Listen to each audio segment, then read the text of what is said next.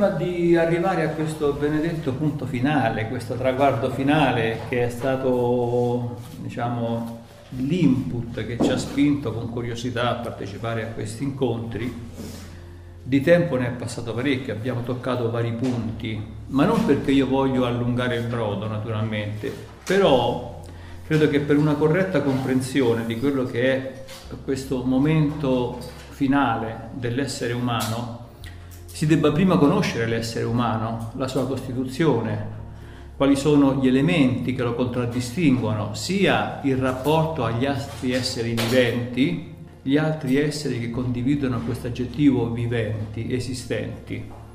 Quindi dicevo, eh, sia il rapporto alle altre realtà della vita, ma anche il rapporto a quelle che sono le principali caratteristiche dell'individuo. Queste caratteristiche in ogni individuo si assemblano in modo tale da costituire una struttura che poi determinerà appunto una, una identità, quindi un essere umano, un deva, un asura e così via. Quindi tutti quegli esseri che abbiamo visto che rappresentano tutto l'ambito della manifestazione secondo i loro piani gerarchici.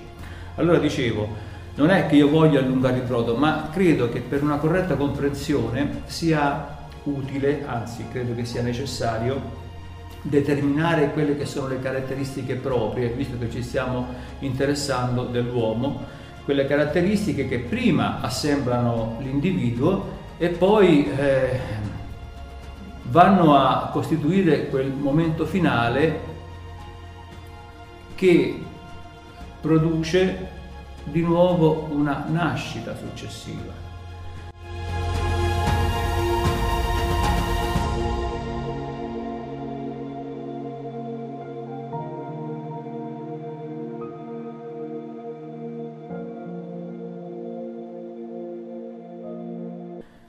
Su questo argomento ci siamo già soffermati parecchio, però ecco, volevo solamente giustificare.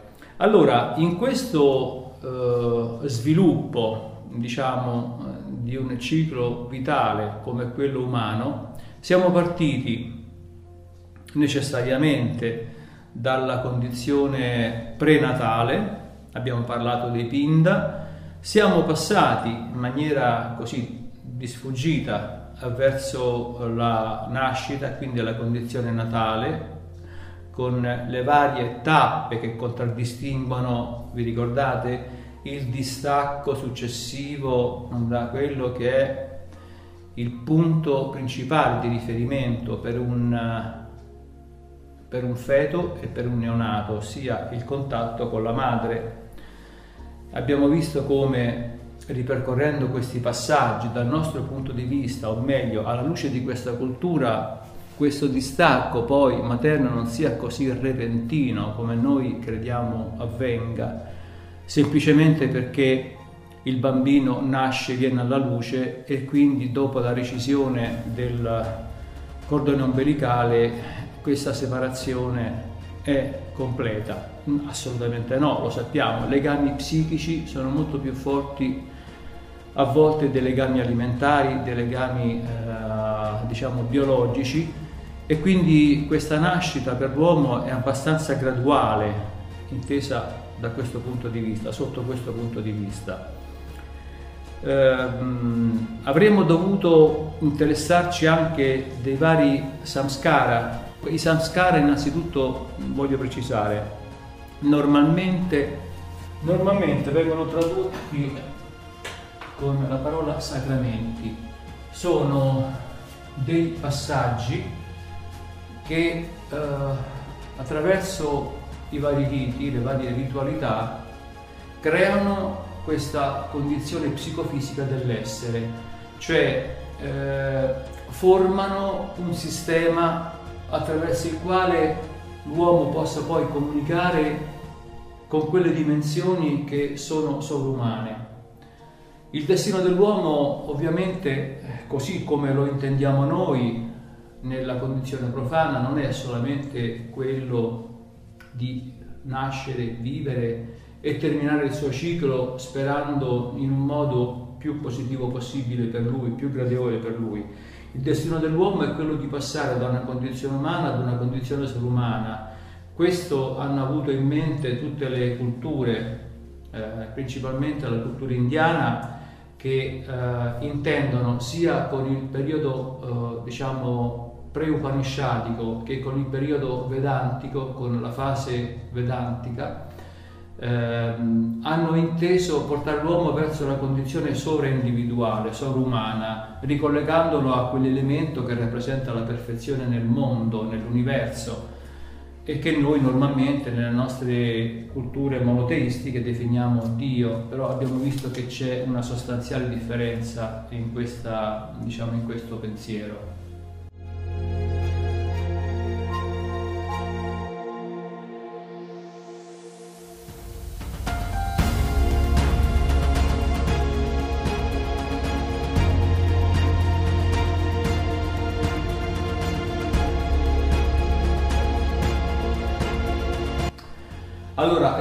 I samskara non sono altro che dei lascia passare per l'individuo no? che a partire dalla, dall'infanzia con, eh, con riti che possono in qualche modo richiamare il nostro battesimo, ma ce ne sono tanti altri, il Namakarana che è l'attribuzione del nome. In India un, un uomo non possiede solamente il nome che poi viene depositato all'anagrafe, proprio per questa sua composizione no, complessa, almeno secondo quest'ottica, il nome con il quale si chiama una persona è quello comune, ma ce n'è un altro che in base a questa magia delle parole, dei suoni, racchiude tutta l'essenza di questo individuo, di questo fanciullo e lo porterà eh, verso questo sviluppo morale, etico, spirituale. Questo nome viene attribuito dal guru, cioè dal maestro spirituale, e generalmente si considera un nome segreto, cioè rappresenta, questo perché rappresenta la vera essenza dell'individuo. Quindi eh, vari passaggi eh, che poi porteranno ovviamente eh, l'essere umano a svilupparsi su un doppio binario, a crescere su un doppio binario, quello profano, quello quotidiano, quello della famiglia, della società quello mondano, secolare, e l'altro parallelo che rappresenta lo sviluppo dell'anima, dello spirito dell'individuo. Ora, se noi non consideriamo questo doppio binario nella nostra crescita, siamo impoveriti. Allora la vita umana non ha più nessun senso perché, perché se esiste un dato di fatto, se esiste una circostanza, se esiste un avvenimento, ci deve essere la motivazione che ha provocato questo avvenimento, ci deve essere uno scopo. Noi facciamo qualsiasi cosa, noi dovremmo prendere spunto da quello che facciamo quotidianamente. Tutte le nostre azioni nascono da un'attività precedente o anche da una semplice riflessione e sono portate verso uno scopo, verso un obiettivo. Ora, quando io compio un'azione, e centra questo obiettivo, questo obiettivo poi ne produce un altro, cioè il, il, il, mio comportamento non è finalizzato semplicemente a quello che può essere circoscritto nell'ambito di una giornata o anche di una, di una condizione sociale, familiare, ma è portato a svilupparsi ulteriormente. Questo si intreccia anche con il significato del karma, come abbiamo visto, cioè le nostre realtà, le nostre esistenze si intrecciano in maniera talmente inestricabile che un mio semplice gesto, un mio comportamento, una mia azione non ha solamente ripercussioni verso di me, ma ha ripercussioni verso coloro con i quali ho interagito. E questo a sua volta si riverbera ancora con altre persone, quindi diciamo che il karma universale è talmente complesso e così inestricabile ed è giusto che sia inestricabile perché non è una legge matematica, anche se noi per semplificare, per esemplificare in maniera forse troppo eccessiva, la consideriamo come una somma aritmetica. Ma questo è un argomento che abbiamo già toccato.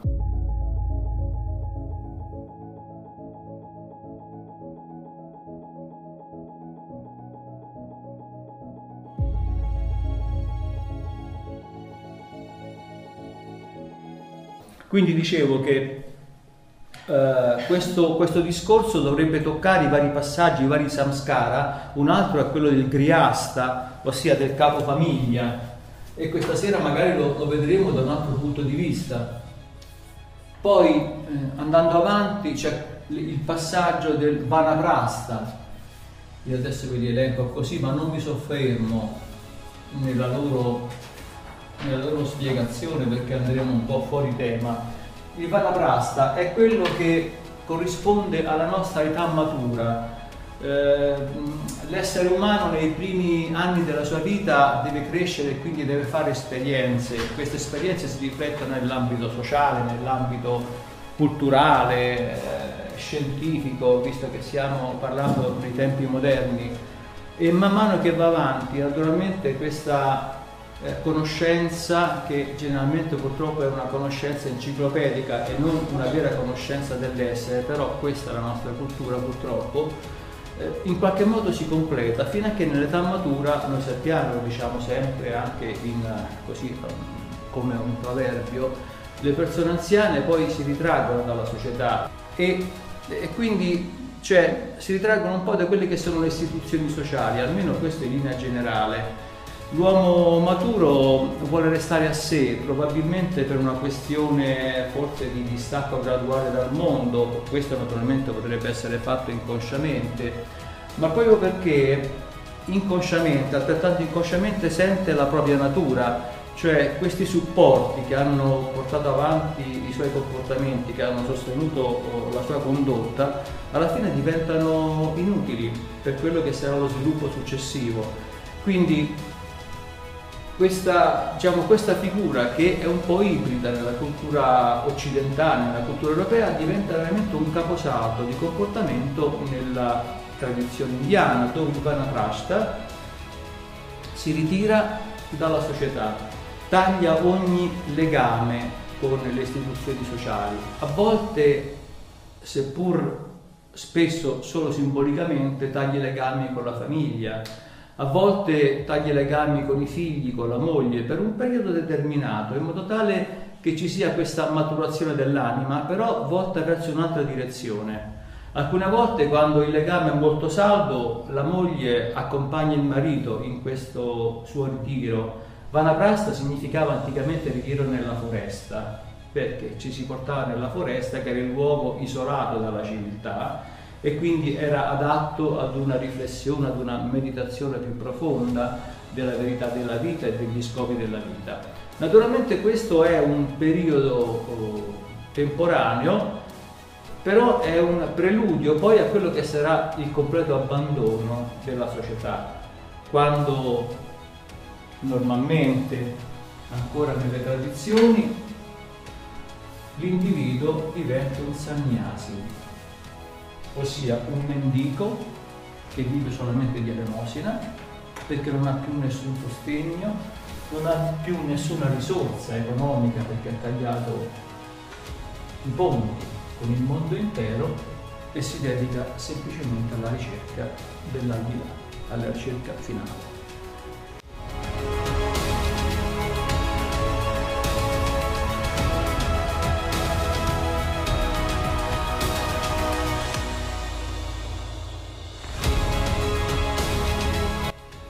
Questi, questi passaggi naturalmente rappresentano dei punti fondamentali nella maturazione dell'individuo.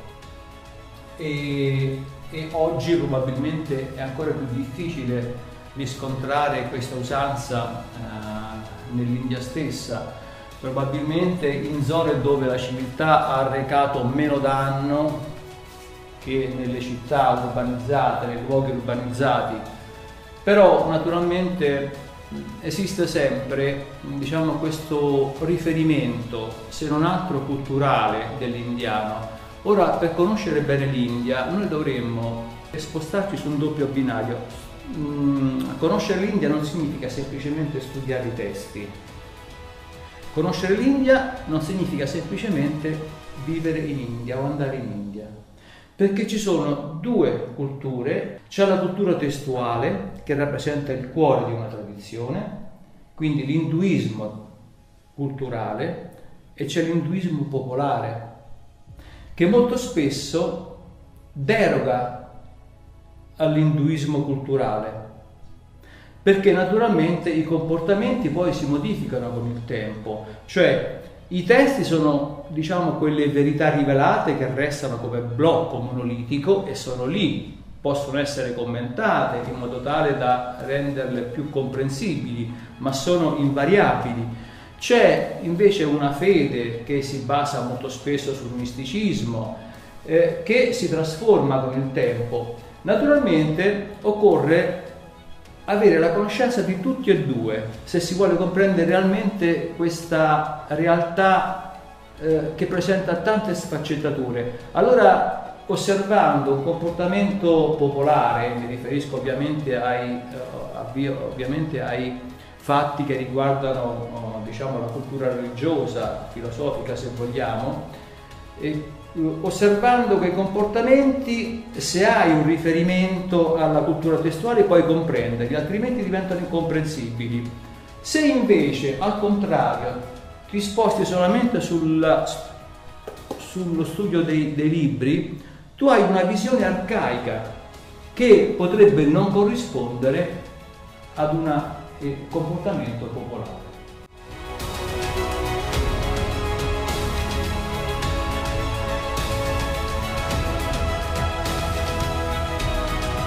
Quindi questa è l'India. Naturalmente viene detto la, la religione indiana è una religione vivente. Perché vivente? Perché tutte quelle, diciamo, quelle formulazioni che noi possiamo ritrovare nei Veda, le possiamo ritrovare negli Upanishad, nei Brahmana eh, e così via, vengono messi in atto quotidianamente, ma con quella mh, probabile modifica che li adatta ad una condizione ad una condizione temporale.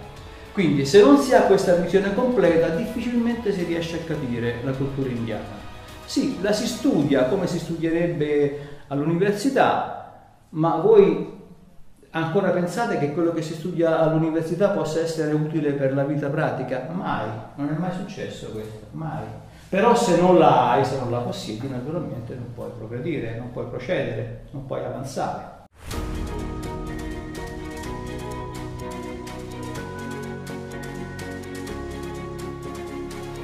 Allora, detto questo, cominceremo la nostra esposizione, i nostri racconti con il matrimonio, che si chiama in sanscrito Viva. Il matrimonio, Viva, è un samskara, vero e proprio. Che significa questo? Che ancora in questa cultura il matrimonio rappresenta un caposalto per la maturazione completa dell'individuo. Ma perché dobbiamo capirlo? Perché naturalmente il matrimonio non è come in Occidente finalizzato solamente alla espressione finale di un, di un affetto, di un amore, anche se poi può coincidere con questo. È stato spesso detto che mentre l'occidentale sposa chi ama, l'indiano ama chi sposa. Questo non è completamente vero, però la dice lunga su questo argomento, nel senso che allora il matrimonio è visto come la prosecuzione della stirpe degli antenati, attraverso ovviamente la prole. Quindi il matrimonio è finalizzato principalmente, è basato principalmente sulla creazione di figli sulla produzione diciamo, di esseri che possano in qualche modo continuare la famiglia. Altrimenti non esisterebbe il concetto degli antenati. Quando si parla degli antenati, noi pensiamo subito che siano ovviamente persone dello stesso clan, della stessa famiglia, con rapporti di parentela. Questo è vero, ma per antenati si intende proprio, diciamo, eh, tutte le persone che ci hanno preceduto? Perché l'umanità è vista come questa corrente di esistenze che si deve alternare ciclicamente. E questa è la visione che l'indiano ha dell'universo, questo continuo rinnovo, questo continuo rinnovo, rinnovarsi ciclicamente. Allora, il matrimonio è visto principalmente in funzione della, uh, della, della procreazione. Ora, al di là di quelle che possono essere le implicazioni descritte molto spesso da quei fatti che le cronache raccontano, come la dote, che è una, diciamo, un requisito importante per il matrimonio di una donna. Ecco perché molto spesso, parlavo di cronaca appunto, molto spesso assistiamo a infanticidi, soprattutto di femmine, perché per una famiglia che ha una femmina, una figlia, due, tre figlie, questa è la disgrazia più grande che le possa capitare, ma non perché non vogliano le femmine, perché ancora vive questa tradizione che la donna deve portare una grossa dote. E allora, siccome in India, diciamo, le condizioni economiche poi non sono così floride come potrebbe essere ad una condizione media borghese della, della famiglia o della società occidentale, Molto spesso le famiglie si indebitano fino, fino all'incredibile, all'inverosimile e questo le porta, le getta in una condizione di estrema povertà. Affinché una figlia si possa sposare si deve dare in contraccambio qualcosa. Sembra effettivamente che sia una sorta di scambio. Però non è sempre così, vedremo, o almeno anticamente non era sempre così. Probabilmente diciamo che queste istituzioni sono degenerate, nell'epoca moderna e hanno portato poi a questi aspetti, diciamo, angoscianti della, della società attuale. E, però se noi leggiamo il Manava Dharma Shastra, che, che le leggi di Manu, Manu eh, abbiamo visto, no? è l'uomo primordiale, questo l'abbiamo visto nei primi incontri, credo, e rappresenta appunto un caposaldo che mh, anche se non così rigidamente come poteva essere ne, nelle epoche precedenti, viene ancora seguito e rappresenta un po' l'orientamento anche delle istituzioni in India.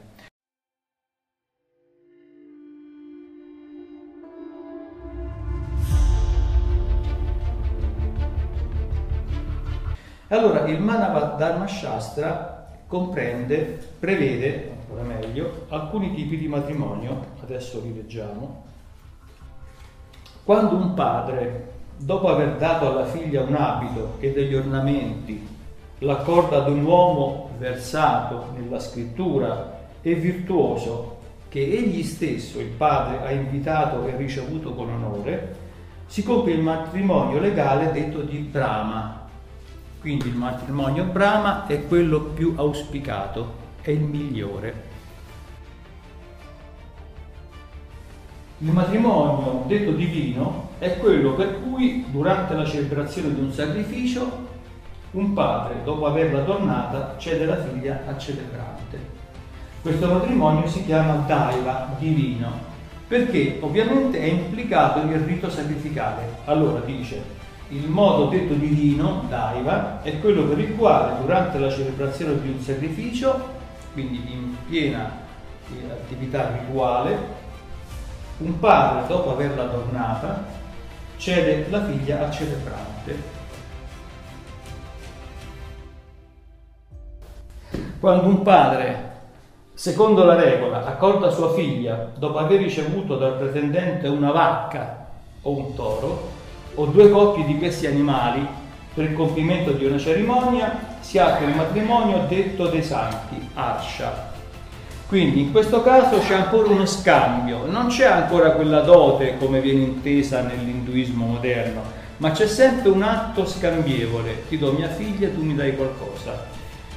Quindi quando un padre, secondo la regola stabilita ovviamente da, dal legislatore, mi riferisco a questo, accorda sua figlia dopo aver ricevuto dal pretendente una vacca o un toro o due coppie di questi animali per compimento di una cerimonia si apre il matrimonio detto dei santi Ascia.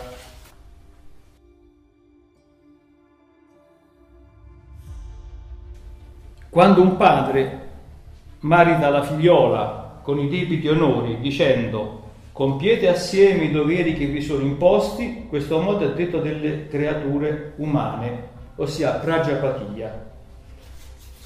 Quindi in questo caso il padre marita la figliola con i debiti onori nel, senso consensu- nel, nel modo consensuale, quindi non c'è nessuno scambio. È detto delle creature umane e prende il nome di Prajapatia dal nome di Prajapati, che è il, eh, il, il, nome del creatore universale. Prajapati è un'altra forma eh, di Brahma, è un altro aspetto ovviamente inserito in un altro contesto, dal quale per smembramento del suo corpo nascono tutte le creature e tutto il mondo, tutte le forme dell'universo. Quindi in questo caso il Prajapatia è un altro tipo di matrimonio.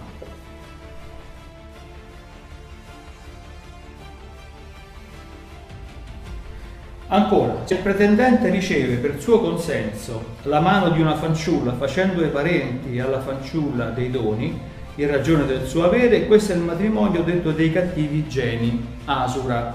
Quindi in questo caso il matrimonio viene ehm, accompagnato dai doni che hanno una direzione contraria, quindi è il padre, padre del, sì, dello sposo, che concede dei, dei doni alla fanciulla e ai, e ai parenti della fanciulla, in ragione del suo avere, naturalmente se ha delle, dei possedimenti darà di più, eh, altrimenti meno. Questo è il matrimonio detto asura. L'unione di una giovinetta, questo è quello che ci interessa, è l'argomento che dobbiamo toccare. L'unione di una giovinetta con un giovane risultante da un reciproco voto è detto il matrimonio dei musici celesti, nata dalla passione e affermata i piaceri dell'amore.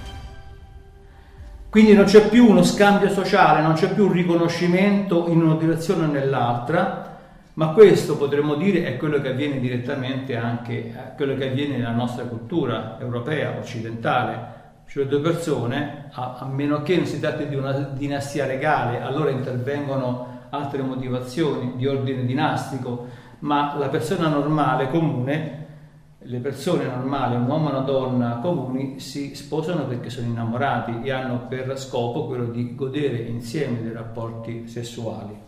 Quindi in questo caso viene detto dei Gandharva ed è naturalmente quello che avviene di più oramai nell'India moderna, Quando si strappa viva forza dalla casa paterna una fanciulla che invoca soccorso e piange dopo aver ucciso e ferito chi si oppone, si compie il modo Rakshasa. Quindi praticamente è in qualche modo un rapimento, d'accordo? Quindi Rakshasa. Ra- allora, vedete, adesso poi vi spiego meglio, così potete comprendere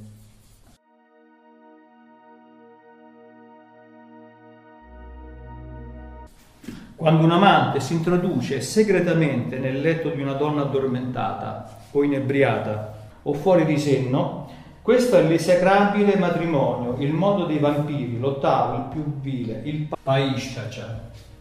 Allora, questo naturalmente è eh, quello che diciamo il più eh, infamante perché eh, diciamo, l'amante si introduce di suo piatto e approfitta di una donna, di una giovinetta che è in preda all'ebbrezza, hm? abusa di lei e quindi c'è il matrimonio riparatore. È un po' quello che avveniva nella Sicilia, eh? un pochino questo. Allora, abbiamo diviso 4 e 4, perché i primi 4 sono quelli auspicabili, d'accordo? Sono quelli che vengono fatti, eh, diciamo, senza ferire l'onore, sono quelli che le scritture, diciamo, gradiscono avvenga in seno alla società. Gli altri quattro sono quelli esecrabili, ma sono sempre matrimoni. Guardate che i nomi, Asura, che significa Asura? Demone. Vi ricordate? Deva, Manusha, Asura. Gandharva, adesso lo vedremo, è un altro essere che non è umano e neanche demone e neanche divino, è un essere intermedio, quindi non si riferisce il nome diciamo alla stirpe umana. Rakshasa è ancora un altro eh, fantasma, è un'altra anima che sta inserita in questi mondi intermedi e Paishacha è praticamente un altro tipo di fantasma. Quindi questi quattro, ulteriori quattro, è vero che costituiscono un matrimonio nel senso completo del termine, però sono esecrabili, sono meno desiderabili che avvengano in seno ad una società.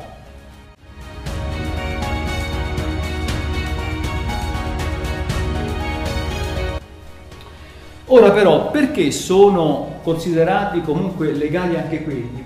Perché, ripeto, e questo conferma quello che abbiamo detto, il fine principale di un matrimonio è la procreazione in India, ma non perché uno debba avere un figlio o perché il figlio in India deve essere il nesso principale tra gli avi e quelli che verranno dopo, deve essere l'anello importante di questa catena, perché un uomo nel momento stesso in cui nascerà suo figlio sarà affrancato dai doveri verso gli antenati, perché da quel momento in poi il suo karma viene trasferito al figlio come doveri verso gli antenati. Capite? Quindi tutte le funzioni rituali saranno poi al figlio quando sarà in grado di farlo. Lui si sgrava da questo peso e così suo figlio quando sarà grande con il figlio successivo si sgrada. Quindi questa è una catena che si passa ed anche perché non è da sottovalutare questo fatto, il padre al quale nasce un figlio sarà sicuro che rinascerà attraverso i rituali funebri, come abbiamo visto fino a questo momento.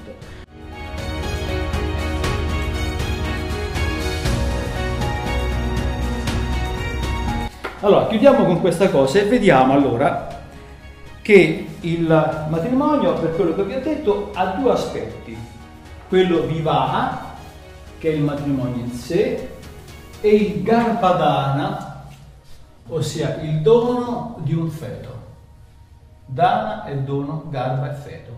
Quindi il matrimonio ha questa doppia funzione, vivaha e garbadana. Vivaha si riferisce ai genitori, garbadana si riferisce alla progenie che verrà. Ora, come eh, abbiamo visto, però, anche se questi, uh, se questi diciamo, aspetti, se queste forme di matrimonio sono esecrabili, d'altra parte con, uh, diciamo, con uh, il passare del tempo ha finito per prevalere questo, Gandharva, che è quello naturalmente che corrisponde un po' di più al volere degli sposi. Allora, questo perché vedremo che Gandharva è un essere che viene quasi eh, riconosciuto come una semidivinità. E Gandharva, Gandharva sono gli esseri che vivono nella luce, sono eh, qui l'ha definito il, i musici celesti, vivono in una condizione semi-paradisiaca e praticamente eh, rappresentano l'ebbrezza e il profumo che l'uomo percepisce nell'aria. L'ebbrezza e il profumo è emanato da questi Gandharva che vivono, diciamo, di fuoco, di luminosità ed il fuoco naturalmente è implicito nella, implicito il calore, il fuoco è implicito nella forma del matrimonio a Gandharva, perché ci stiamo riferendo ad un matrimonio che prende come spunto iniziale, come motivazione l'accoppiamento sessuale. Noi sappiamo che l'accoppiamento sessuale ha fondamentalmente come elemento principale il fuoco e l'ardore. Quindi l'amore viene tradotto in sanscrito con la parola kama. Chi non conosce gli aforismi dell'amore, ossia il Kama Sutra. Kama è paragonabile a quella figura della cultura greca eh, che viene chiamata Eros, eh, i miti greci classici ci, ci descrivono Eros come colui che, quel, che scocca le frecce eh, dell'amore, dell'ardore eh, verso un uomo o una donna in modo tale che questi siano, eh, eh, siano infiammati dall'ardore e dal desiderio. Quindi è un po' una cultura che si assomiglia da questo punto di vista. Però con questa sostanziale differenza che Kama, o meglio, il fuoco, non è semplicemente un fuoco, eh, diciamo, erotico, ma può essere anche un fuoco ascetico. E allora avremo un altro sdoppiamento della funzione del fuoco, ardore sessuale, e ardore ascetico, che viene chiamato, come si chiama l'ardore ascetico? Tapas. La meditazione, la forte concentrazione, la meditazione profonda porta ad un calore.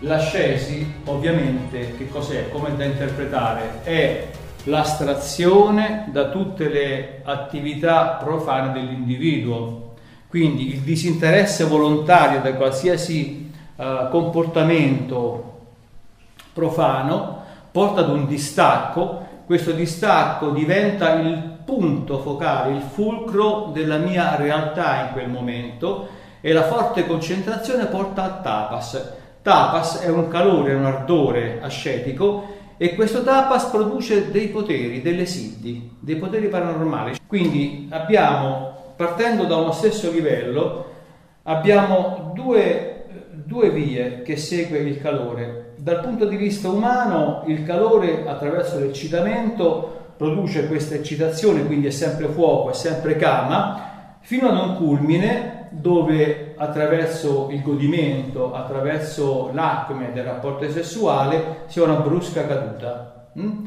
Quindi c'è una esasperazione di questo fuoco, c'è un momento, un culmine che può durare nell'uomo meno, nella donna di più, ma dopo un certo periodo di tempo c'è questa brusca caduta, cioè la parabola è discendente. Questo è l'ardore sessuale. L'ardore ascetico può partire anche da una condizione simile, ma si trasforma in una forte concentrazione su se stesso. Per cui c'è questa curva che sale, così come sale nell'altra condizione profana, Sale, sale poi non c'è l'acme perché non viene utilizzato in funzione sessuale, ma continua a salire e produce una trasformazione della coscienza attraverso un'esplosione delle possibilità dell'individuo. Questa esplosione non è la caduta all'acme che, al quale segue la caduta brusca della parabola, ma è un'esplosione che produce una condizione sovra-individuale, hm? quasi sovrumana.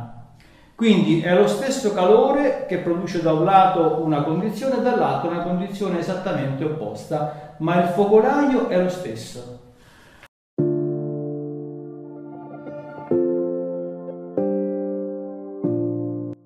Allora, quando voi leggete nei testi tapas, questo vuol dire che il, il seme viene ritenuto.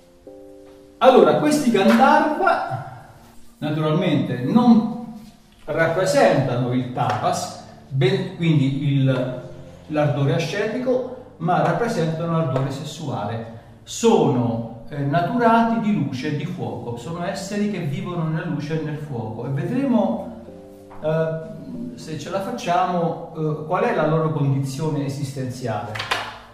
C'è anche un altro parallelismo. Gandharva deriva dalla radice Gand, quando abbiamo eh, enumerato quelle facoltà di percezione dell'individuo, vi ricordate i ghianendria e i carmendria? Allora, i ghianendria erano facoltà sensoriali come l'udito, la vista, l'olfatto, il sapore, il tatto. Ganda, Gandharva, Gan è l'olfatto, Ganda è l'olfatto, l'odore. Mm? Allora qualcosa vi sollecita. Chi sono i Gandharva? I Gandharva sono gli esseri che sollecitano, che vivono in una condizione perennemente lussuriosa e sollecitano, come vedremo, eh, la, il, il contatto, l'interazione sessuale tra un uomo e una donna. Abbiamo detto che l'interazione sessuale tra un uomo e una donna avviene in presenza di odori se il Ganda è il profumo, l'olfatto e il Ganda porta soprattutto all'attivazione dell'eccitamento sessuale, i Gandharva derivano proprio da questa radice sanscrita. E si reinseriscono esattamente in questo contesto. I Gandharva sono i paraninfi,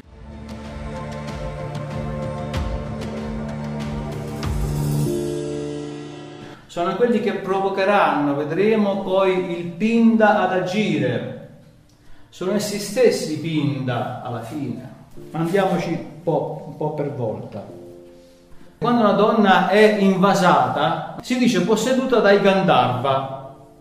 la donna che sta in, est- in estasi erotica si dice posseduta dai Gandharva, mh? Mm? perché c'è questa forza interiore, questo fuoco che non esplode con un rapporto carnale, ma rimane questo fuoco che attizza, si attizza, si attizza sempre di più e la donna non riesce a sostenere questo, questa pulsione, per cui comincia ad essere invasata. Quindi i Gandharva sono esseri più reali di quanto si possa immaginare nella vita, nella cultura indiana. Quando i due coniugi si sposano, io non so se attualmente avviene questa, diciamo, questa, questa circostanza, se è ancora seguita, ma fino a un po' di tempo fa, tradizionalmente, quando due, un uomo e una donna eh, si sposano, eh, non hanno il rapporto carnale come avviene normalmente il primo giorno, ma ce l'hanno dopo tre giorni, il primo rapporto carnale, perché eh, nonostante la donna si sia concessa il matrimonio ad un maschio, ad un uomo, è ancora possedimento del Gandharva. Mm? Allora, quando giacciono sul letto, tra il maschio e la femmina si mette un ramoscello, un bastoncino e quello rappresenta il Gandharva. Quindi donna, il Gandharva separa ancora questa unione. Il re dei Gandharva è quello naturalmente che è rappresentato da questo ramoscello. Allora, dopo il terzo giorno, eh, diciamo, si considera che la donna sia stata abbandonata da questo re dei Gandharva, da, questo, diciamo, da questa entità sottile eh, e quindi si concede, ma eh, viene ritenuto che, questa, diciamo, che questo abbandono avvenga con molta riottanza da parte della donna e da parte del Gandharva. Quindi vedete che questi Gandharva rappresentano il punto centrale dell'unione matrimoniale perché vedremo che il Gandharva sarà alla fine come il Pinda in questa cultura che spinge l'anima che si deve incarnare a sollecitare, a stuzzicare come fa Eros il padre e la madre, o meglio le due persone che si devono accoppiare per procreare, ad accelerare questo avvenimento. Quindi questo ardore amoroso è sollecitato dal Pinda sotto forma di Gandharva, sollecita con questo ardore sia l'uomo che la donna, finché l'uomo e la donna possano accoppiarsi e l'unione dei loro semi rappresenterà il, eh, il, il letto sul quale si inserirà il Pinda come futuro embrione. Quindi, allora a questo punto possiamo trarre una conseguenza. Il Pinda come futuro embrione partecipa al concepimento. C'è un'espressione, è la Brihadaranyaka Upanishad se non sbaglio, però qui non l'ho trovata nel modo in cui dovrebbe essere espressa. Ci sono altre traduzioni che rendono molto più pertinente questo concetto. Diciamo che il, il verso descrive un po' eh, l'addestramento eh, di un um, guru, di un maestro spirituale verso un discepolo. Allora questo maestro spirituale eh, dice, chiede al discepolo, sai tu dopo quante oblazioni nel fuoco l'acqua consacrata può essere chiamata uomo? L'acqua consacrata è lo sperma il fuoco è l'ardore erotico. Quindi l'uomo nasce dall'abluzione dell'acqua consacrata nel fuoco. Quindi questo concetto della carnalità risale alle origini di due elementi che partecipano alla creazione, l'acqua e il fuoco.